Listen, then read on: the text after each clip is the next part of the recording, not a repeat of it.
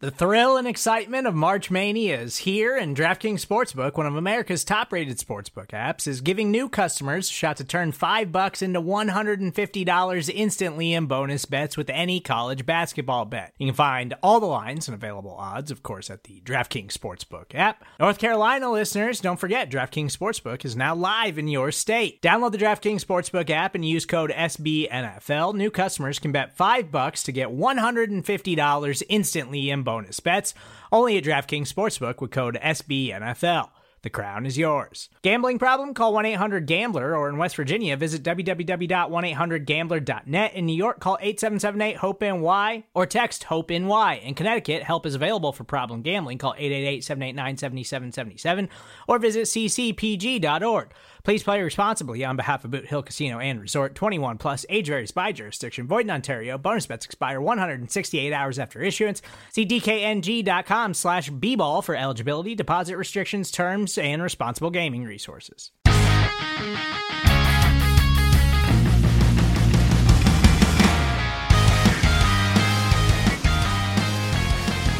Good morning, Dallas Cowboys fans. This is Tony Catalina of bloggingtheboys.com. And you can find me on Twitter and Instagram at Tony underscore Catalina. And I'm proud to present to you your daily Cowboys roundup for Monday, December 13th, 2021. Happy Victory Monday, everybody. I hope you're feeling good after that win. I know uh, we felt better in the first half than we did in the second half. I can tell you that for certain.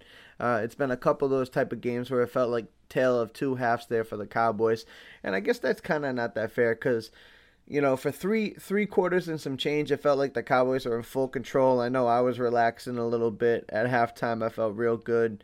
Um, you know, it's it's weird because the Cowboys have had a couple of victories where you're like, okay, they got to win, but there are some things that uh, we need to figure out, spe- specifically offensively.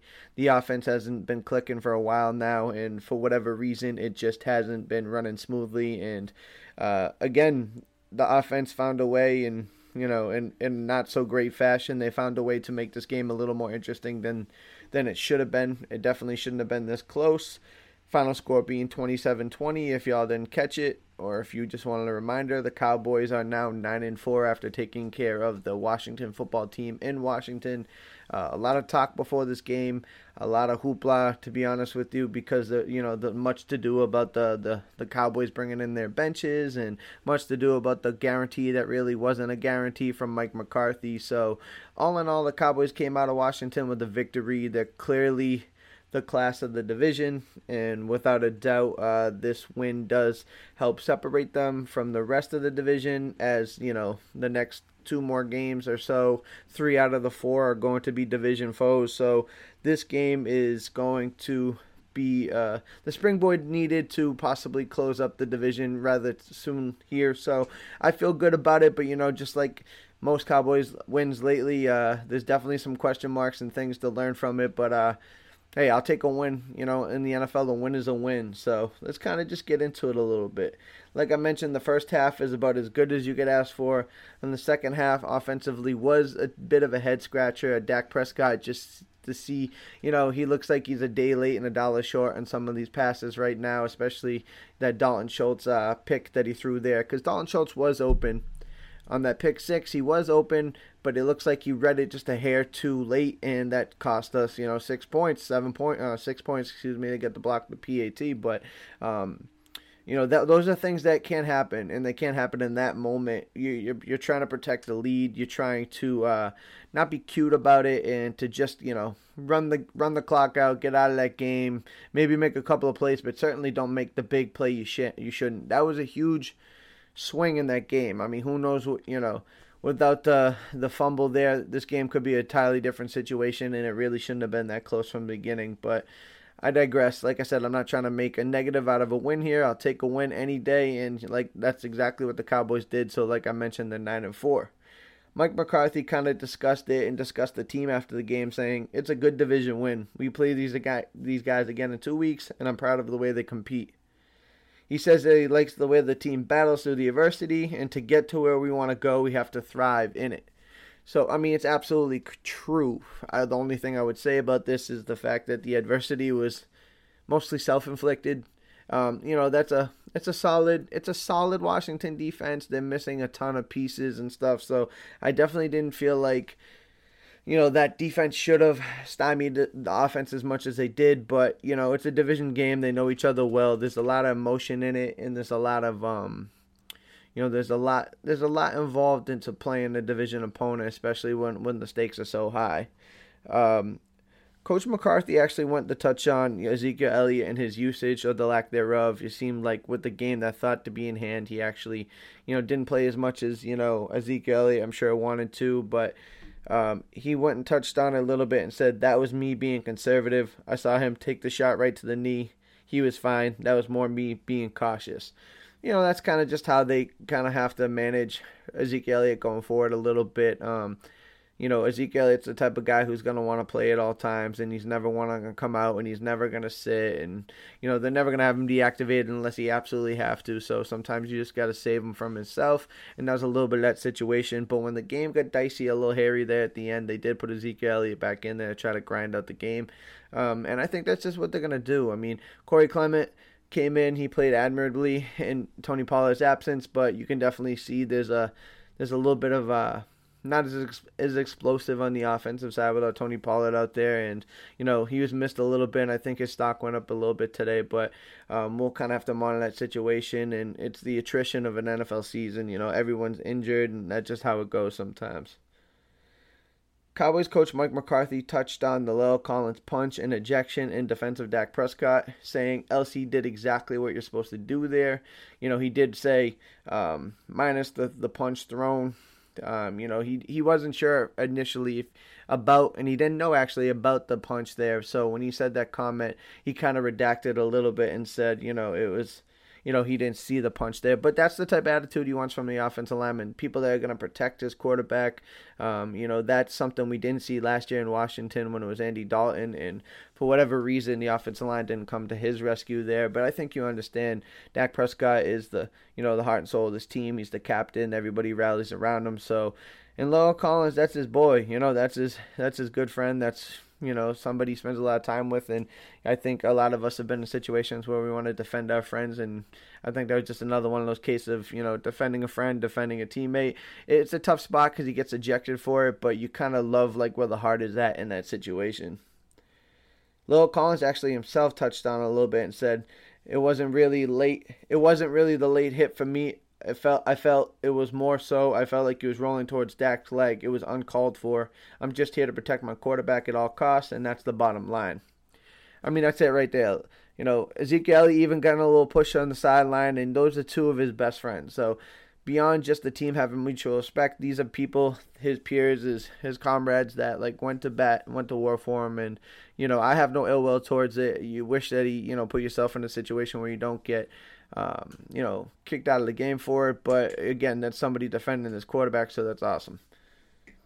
Dak Prescott actually spoke after the game, and he just, you know, he spoke on the state of the team and just how everything went. And he said, We've created these high expectations and high standards, and we have them for, for themselves. Just as much as the outside world isn't pleased, we're not. I guarantee we care a whole lot more than the outside world about what we're doing. He went on to say, Some of the things were just decision making by me, and I'll get that cleaned up. I mean, that's you know accountability. That's the quarterback stepping up and and you know taking ownership for you know his he didn't have a great game. And the whole offense as a whole has just been off. You know whether for whatever reason you know, we'll get into a little more film study later as the week goes on kind of try to dissect what's going on here. But um Dak Prescott as a whole has just seemed a little bit off. Whether it was the players being injured or is it an injury that he's still like nursing or is it you know does he not trust the offensive line? Whatever the case may be it looks like there's a different uh, bunch of multitude of things there that are at factor. But um the end of the day the, the offense got to tidy up. They do have a month to get it right before the playoffs start. And um you know who would ever thought when the season started the defense would be the ones keeping this uh this whole thing afloat here with you know because the defense i said before the season started i felt as long as they were middle of the pack, this team could be good because the offense is explosive. They can play with anybody. Now, I'm thinking saying the defense is top 10 is, is not enough praise. This defense is. Uh, I mean, a bordering a line elite defense at this point, and they're winning games because of them now, despite the offense. So it that is something I definitely did not expect before the year started, but here we are. And, and that makes me feel good about the prospects for the rest of the season because there's a chance if this defense and you know defense translates, they're getting healthy, the defensive line is coming together. This defense can stay opportunistic. They have a, a ball hawk and cornerback. They have a D line who are fresh um, and ready to go. Finally at full staff there. Um, you know, but the offense can turn around. So if this offense starts to get clicking here, this this team could be dangerous and get really hot at the right time. So I'm definitely bullish on this team, and I think um, regardless of all of the negatives we can talk about after a win, I think there are a lot of positive things that uh, we can take from this this team and this you know season moving forward. You know, Micah Parsons actually touched on that a little bit himself, and he touched on the potential of this Cowboys defense, saying the best is yet to come. I think this is just the beginning, and that's kind of what I was saying. Um, you know, they got so many different packages and ways they can implement the, you know, the rushers, the pass rushers there, and the way they played. Even the run defense looked really good today. I mean, Antonio Gibbons, is, Antonio Gibson, excuse me, is not a slouch running back. He can play. This is a good running offense and um, they came out there and played. They were just flying around. I mean, you, you can only, you know, you can't say enough good things about this defense as of late, and certainly uh, on Sunday.